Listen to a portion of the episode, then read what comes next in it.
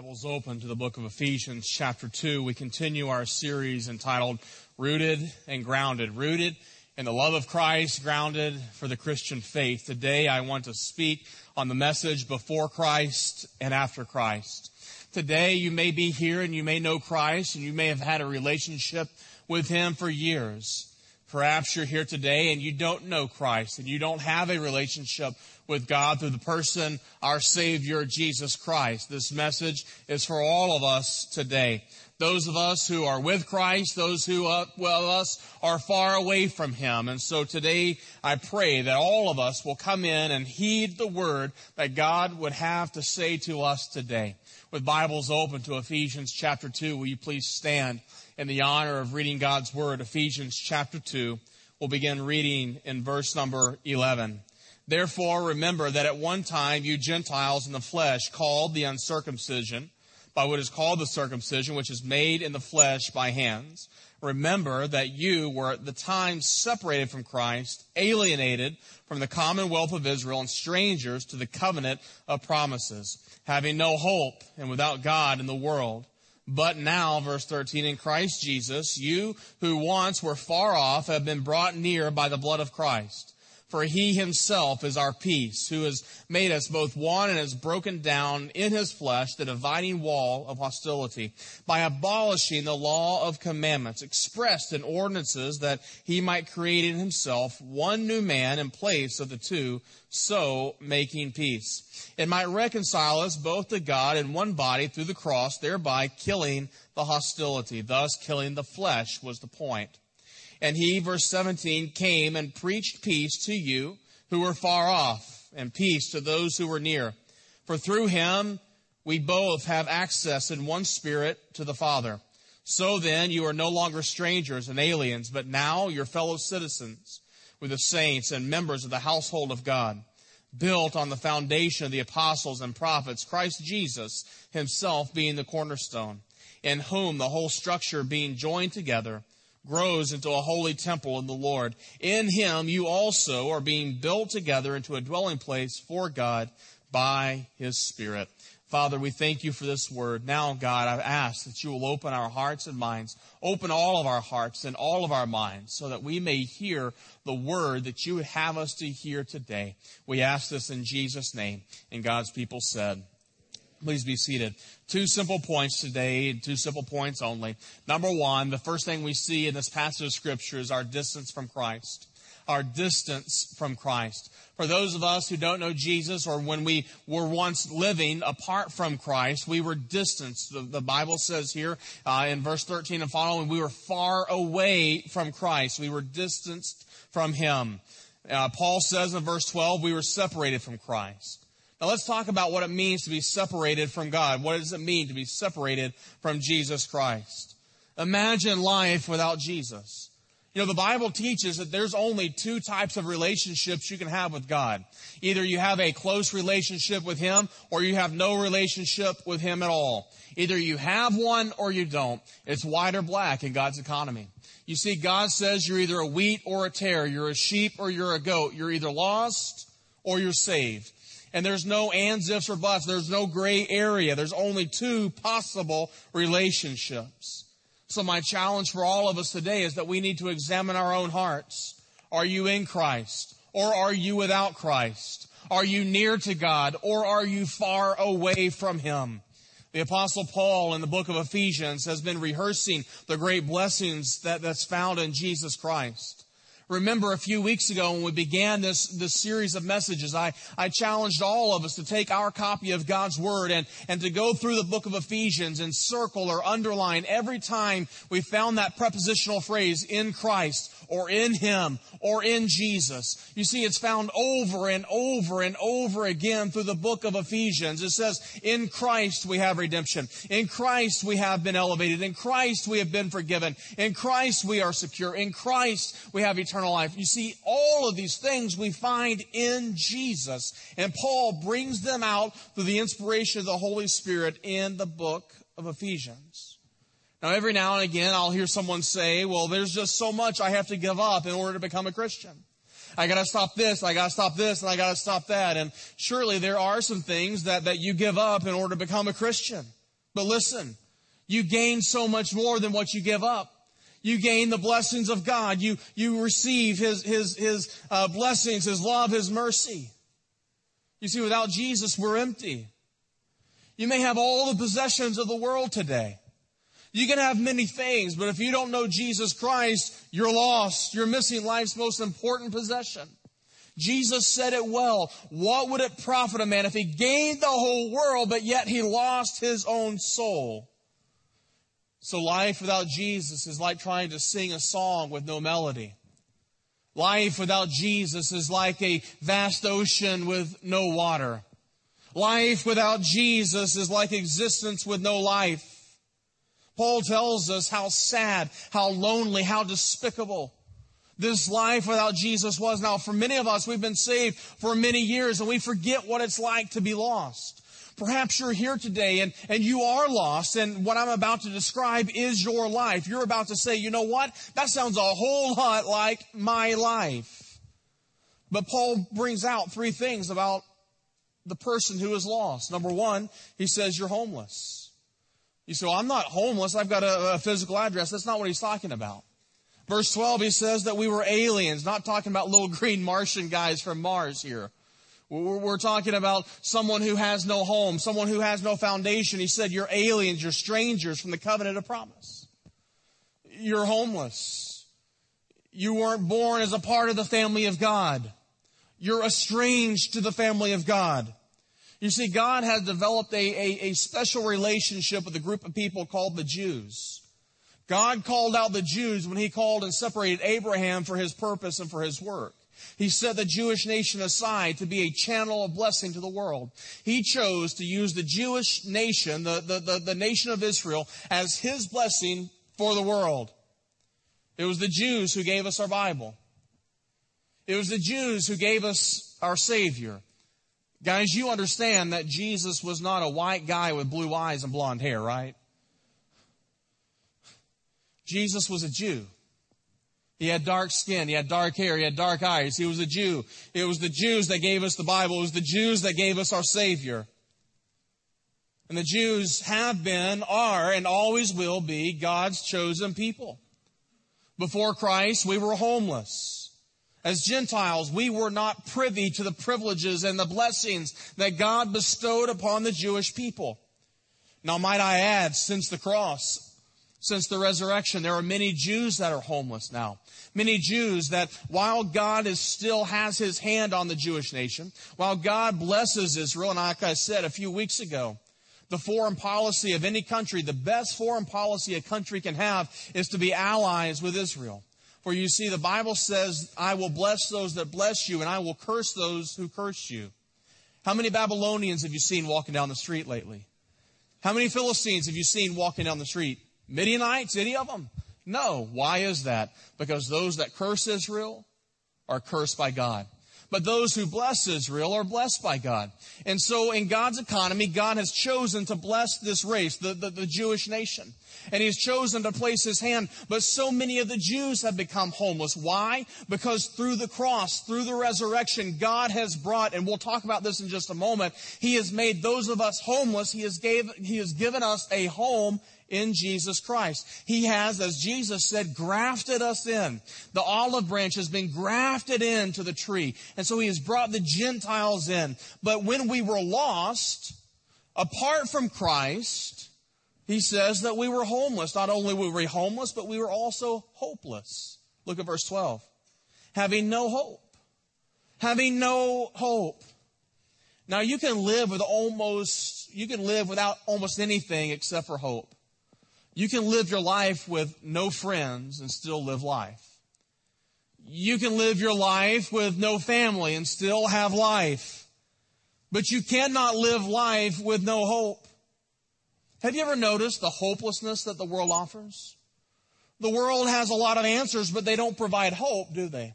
The, the world seems to give a lot of answers to the questions that we ask, but, but everything that, that they say to do this or to do this, everything we try to do, it, it, it nullifies and it causes us to, to see there is no hope. We, we can't find hope. A French philosopher once said very recently, there is no exit from the human dilemma. There is no exit from the human dilemma. This is the utter pessimism and, and hopelessness of our day. Some college students, I found some college students who were asked to define life, asked to describe their life, and here's what they said. Life, one young man said, is like a joke that isn't even funny. One young lady said, Life is a prison sentence for the crime of being born. There's a great despair in our world today. Those that are far away from Christ, those that have been distanced from Christ, there is a hopelessness. A hopelessness. Hopelessness is more than helplessness. Helplessness you can find help for. Hopelessness, it gets revolved around. Remember what hope is. Hope is the confident expectation of the coming tomorrow.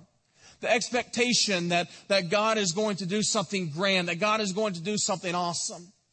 It's the confident of the future. You say, well, I know a lot of lost people, preacher, who, who, who are confident and have a confident expectation of their future. So do they have hope? Without Christ, there is no hope. You see, that's not hope. That's wishful thinking, what they have. A person who does not have Christ in their life has no hope for the future. You see, their hope is, must be based upon Jesus Christ to have the future that God promised. That's why we say you can have, you can be the most confident person in the world, but if you don't know Jesus, you're hopeless. You're hopeless. Paul's point is you can be happy. You can seem to have everything together. You can be successful in the eyes of the world, but still have no hope. Perhaps you're here this morning and you feel that despair that hopelessness, that void that's in your heart.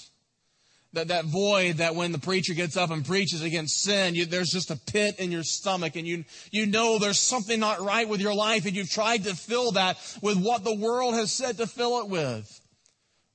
Whether it's through sexual relations, whether it's through drugs, whether it's through alcohol, whether it's through just being busy, whether it's try, from being successful, you've tried to fill this void with, with something. Maybe, maybe your shtick is trying to be funny and you just try to laugh everything off. But listen, there is a seriousness to life. There's a seriousness to what we're talking about.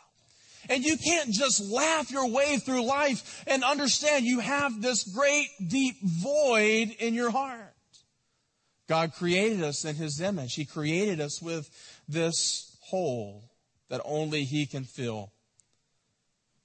Paul said not only were we homeless, not only were we hopeless, but he said in verse 12, we were also godless, without God.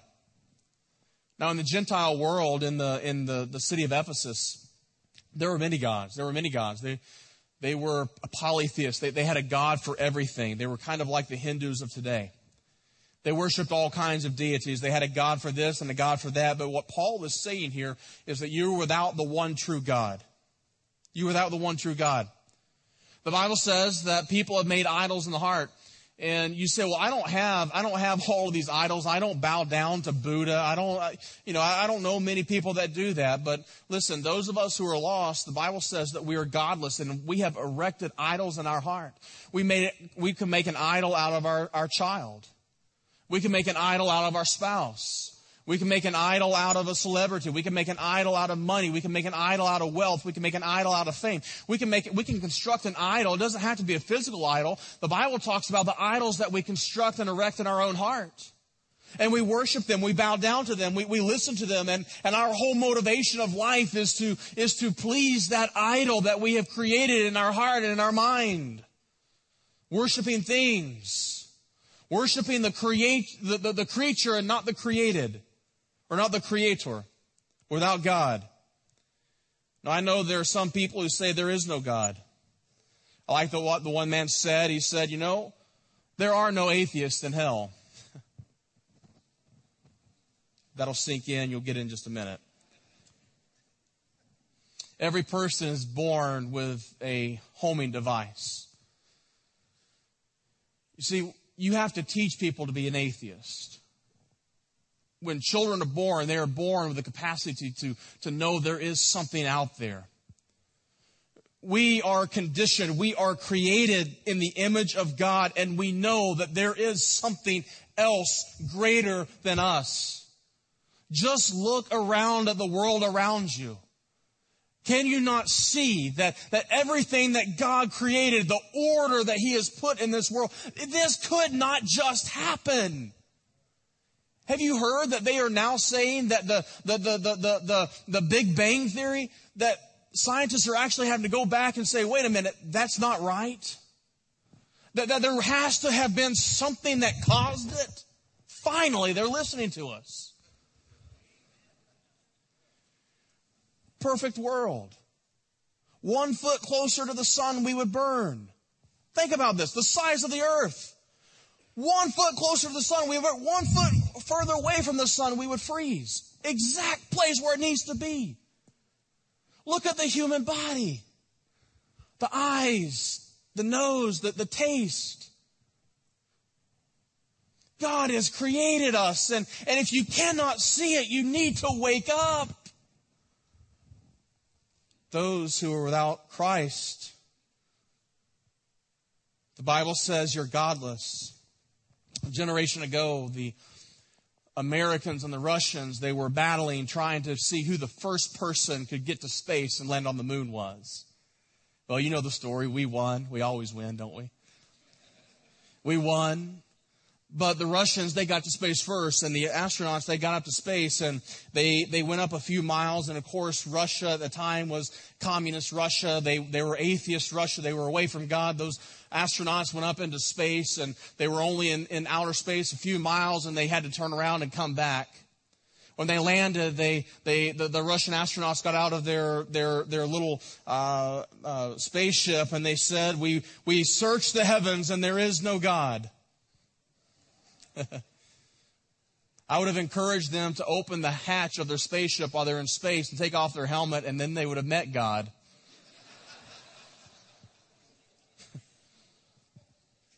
godless. We live in a godless country. We live in a godless country. Just last night, I read on an article on Fox News. Somebody forwarded to me. I, I read it, and the article reads One of the nation's largest public school systems is preparing to include gender identity to its classroom curriculum, including lessons on sexual fluidity and spectrum. That's the idea that there's no such thing as a 100% boy or 100% girl. Fairfax Public Schools released a report recommending changes to their family life curriculum for grades 7 through grade 12. The changes, which critics call radical gender ideology, will be formally introduced next week. I, I cannot wrap my mind around that. I, I, I, I, can understand some things that the world is doing, but I, I, I, cannot understand this, how backwards, how confused the world is. I mean, guys, it, it's not hard to tell a boy from a girl.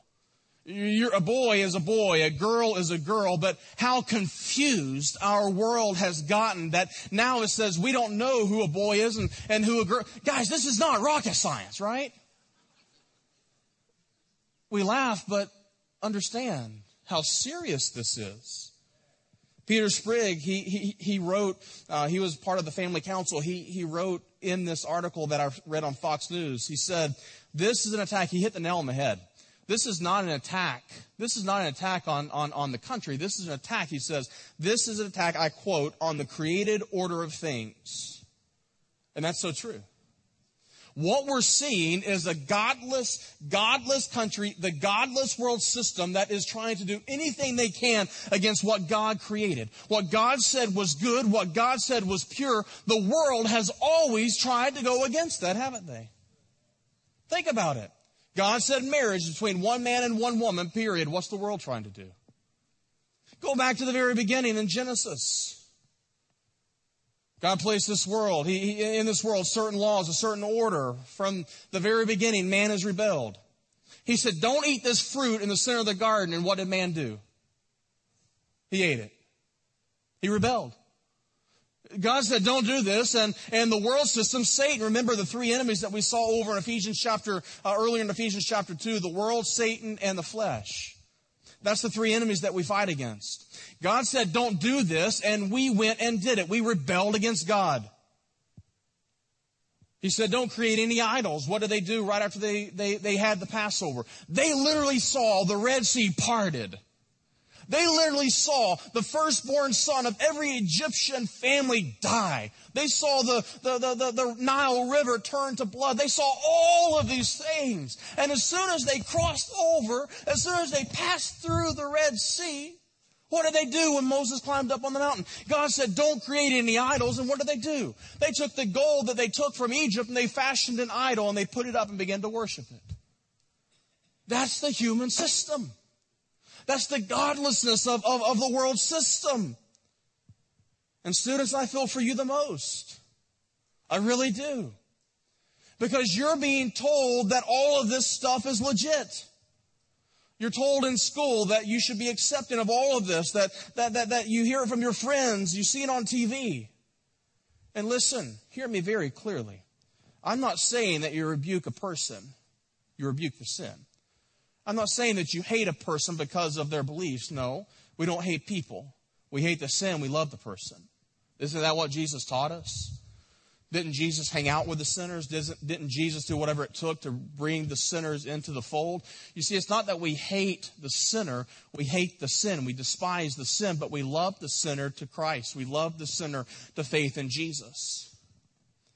But the world is going to teach you, students, especially those who just graduated, the world is going to teach you and they're going to challenge you on every conviction that you hold. The world system is going to impose itself and try to, uh, to try to turn your mind. You need to stand strong. You need to stand strong. Don't back down.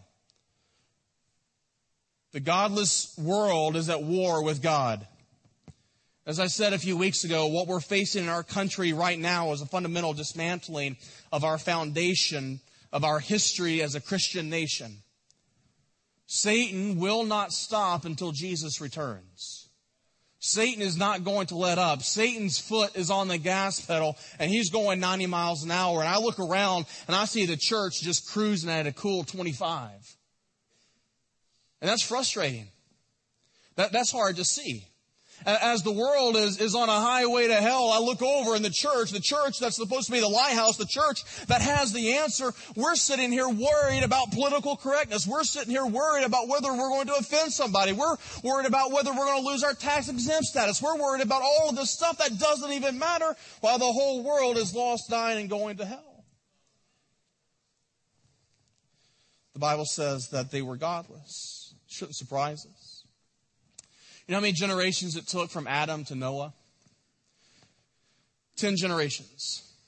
Ten generations. Think about Adam. Adam walked with God. Adam and Eve walked with God. They had a relationship with God that no other human being had at that point. They walked with God. They talked with God. And, and from that generation of Adam all the way to Noah, what was, what was the world like with Noah? The Bible says that God searched the whole world and he found only one family only one family that trusted and believed in him the family of Noah. Ten generations. Only ten generations. Let me put this in perspective for us. Now, of course, back then people lived longer before the flood. But do you know how many generations has occurred in our lifetime? Or, well, there's only been one generation since our lifetime, but how many generations that have occurred since 1776 when our country was founded? Ten generations. It should not surprise us that a, in 1776, in the late 18th century, this country was founded upon God's Word. Preachers were preaching from the White House. Preachers were, were going through the, the highways and the byways and, and people followed God. And today we, we look and they're trying to scratch out every inkling of Jesus from everything we say in the public sector. Ten generations to forget this founding of this country. Someone said to me the other day, can, I don't think we're ever going to get this country back. They said it's too far gone. I'm sorry, but I don't believe that. I don't think we're too far gone. If, if, as I said in the first hour, if we thought that we were too far gone, we just need to move to another country. But you see, I believe this is worth fighting for. I, I believe this is worth standing up and saying, wait a minute, this, this is for, for my children, for my grandchildren for the sake of the coming generations, this is worth fighting for. To stand upon God's word. You know, we don't have much longer to see things turned around. Jesus is coming back and he's coming back soon. But I do know this that in it's when everything looks bleak, when everything looks like it's done, when you're ready to throw in the towel, that's when God shows up. That's when God moves. How easily we have forgotten the second great awakening. You see, our country has gone through series like this before. Our country was in need of a Savior just a few years ago in the second great awakening. And God saw that in this country, the country, they were having to build more jails. They, they were packing out the jails. In some cities, there were more people in prison than there were walking on the streets. Our country, just a hundred or so years ago, a little over a hundred years ago, Second Great Awakening. It began with one man. His last name was Latimer. He was in New York City, of all places, New York City. He started praying. One man began to pray that God would bring revival. That one man prayer group turned into 10 men praying. That 10 man prayer group turned into 100, then 100 to 1,000, 1,000 to 10,000. Before you know it, revival began to sweep across this country. God got into the souls and the hearts of the churches, churches that were dead and dying, churches that were, were not even preaching the gospel, churches that you would come in on a Sunday morning, they wouldn't even bring a Bible and speak from the Bible. Now, preachers are getting saved, deacons were getting saved. There's a novel idea. The, the, the, the congregation starts getting saved. And God turned what looked like a, a, a, a, bad situation, He turned it around. He turned it around. Whenever God is brought into a problem, the odds just got stacked in His favor. I have seen marriages that were on their way to divorce. Well, I've seen, I've seen two couples, two couples who went on to get divorced. They, they got a divorce. Two separate couples got a divorce. Neither one of the parties were saved. Of the four people involved, not one of them were saved. I've seen this on two separate occasions where they wind up getting saved and then they get married again. When God is brought into the equation, the odds are stacked in his favor. I have sat in doctor's offices. I've sat in doctor's offices with some of you. And the doctor has come in and said, there is no hope. The cancer is, is, is, too great. It's too consuming. And we begin to pray. We bring God into the equation. And the cancer somehow stops. Science is dumbfounded. The doctors don't know what's going on. The person is, is made well. The person is healed. God plus anything is a majority. And as long as I have breath in my lungs, I want to preach and proclaim the only thing that is going to change this country, and that is Jesus saves. That's what's going to save this country. That's the only answer. There was one time we were distanced from Christ. We were lost. We were homeless. We were hopeless. We were godless. But then were saved. Here is this conjunction, but God. You see it in verse 13. But now in Christ Jesus, we see our deliverance in Christ.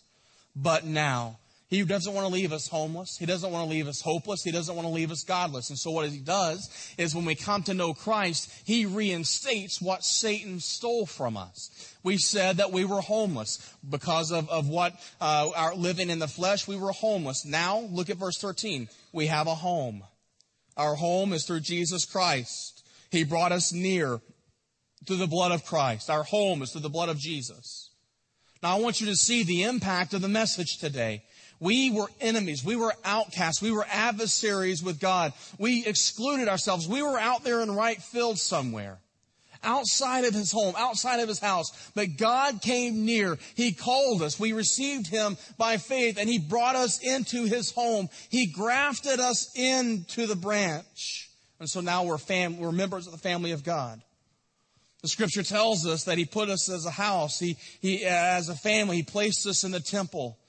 Christ is the cornerstone, verse 20, Ephesians 2.20.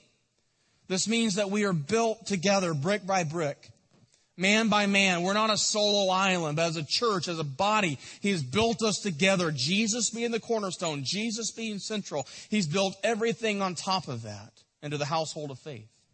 Every time a person comes to faith, every time a little boy, a little girl, every time an adult is saved, every person that's adding a, bu- a brick to this tabernacle of the Holy One.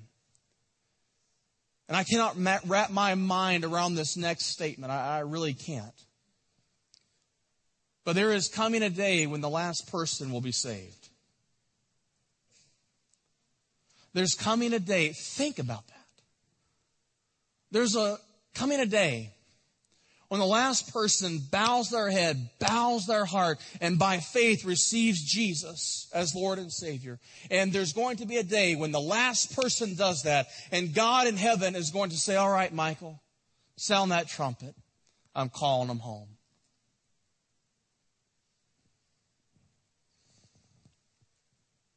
Verses 19 through 22, it talks about building a home verse 19, we don't have time to dissect all of this, but verse 19 tells us that as believers, we're never alone. That when you're walking through life, Christ is with you. You're never walking by yourself. Verse, again, verse 19 also tells us that as believers, we're members of the family of God. Verse 20 tells us that we must center our lives on Jesus. Verse 21 tells us that if we're going to grow in our Christian walk and our Christian faith, it, to, to, build this home, we have to have a close walk with Jesus. Again, a novel idea. So many Christians, they think that they're just going to set their life in cruise control and they're just going to cruise and get by and they, they hold their salvation as a get out of hell free card. And God said, I, I saved you for so much more than that.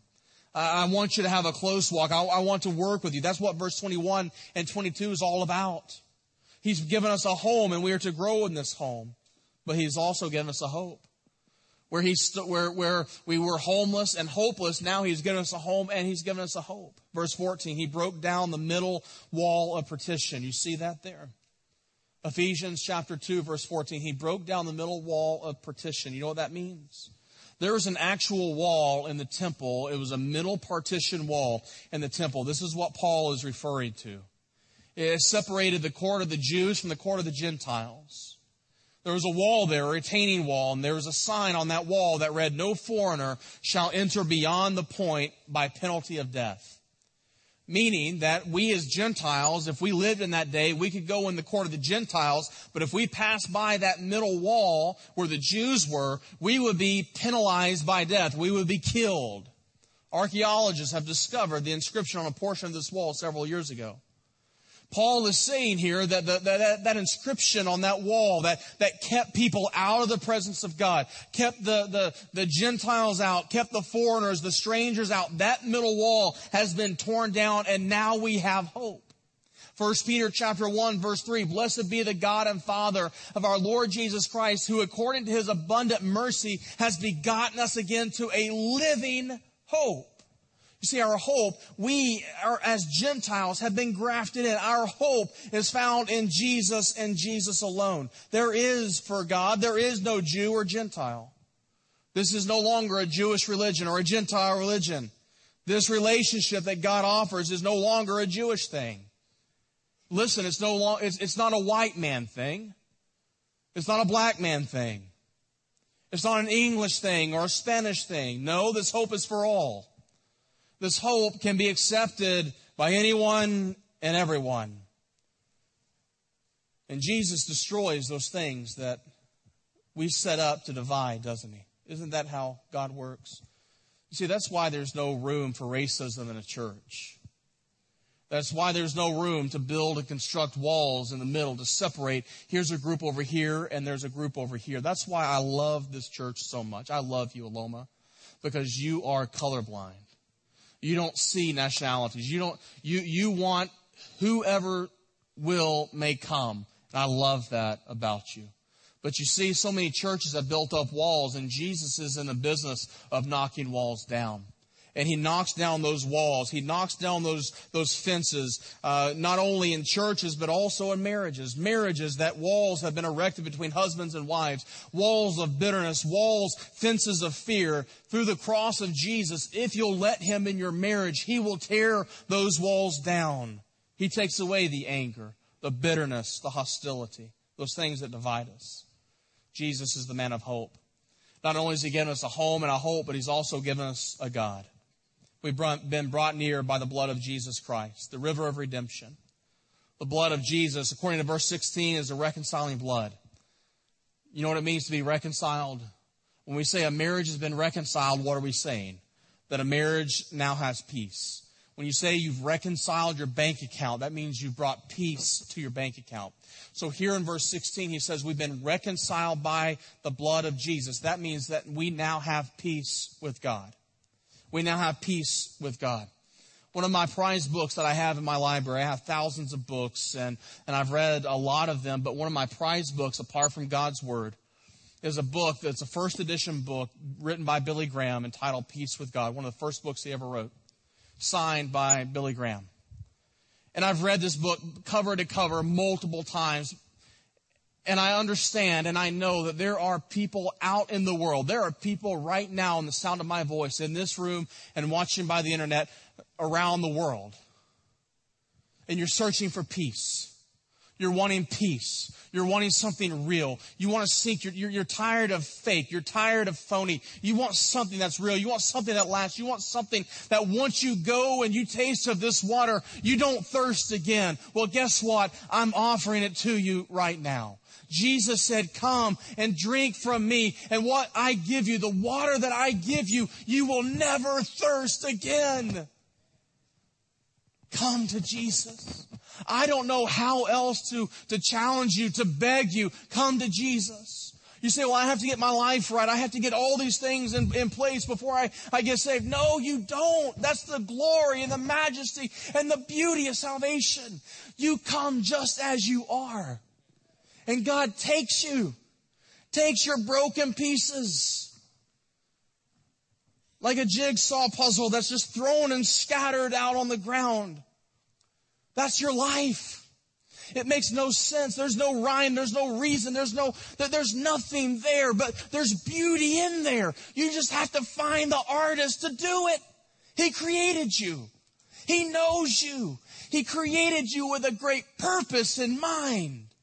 And all you have to do is bring your pieces, your broken pieces and say, God, here I am. And he will take it and he will create a beautiful canvas, a beautiful work of art out of your life.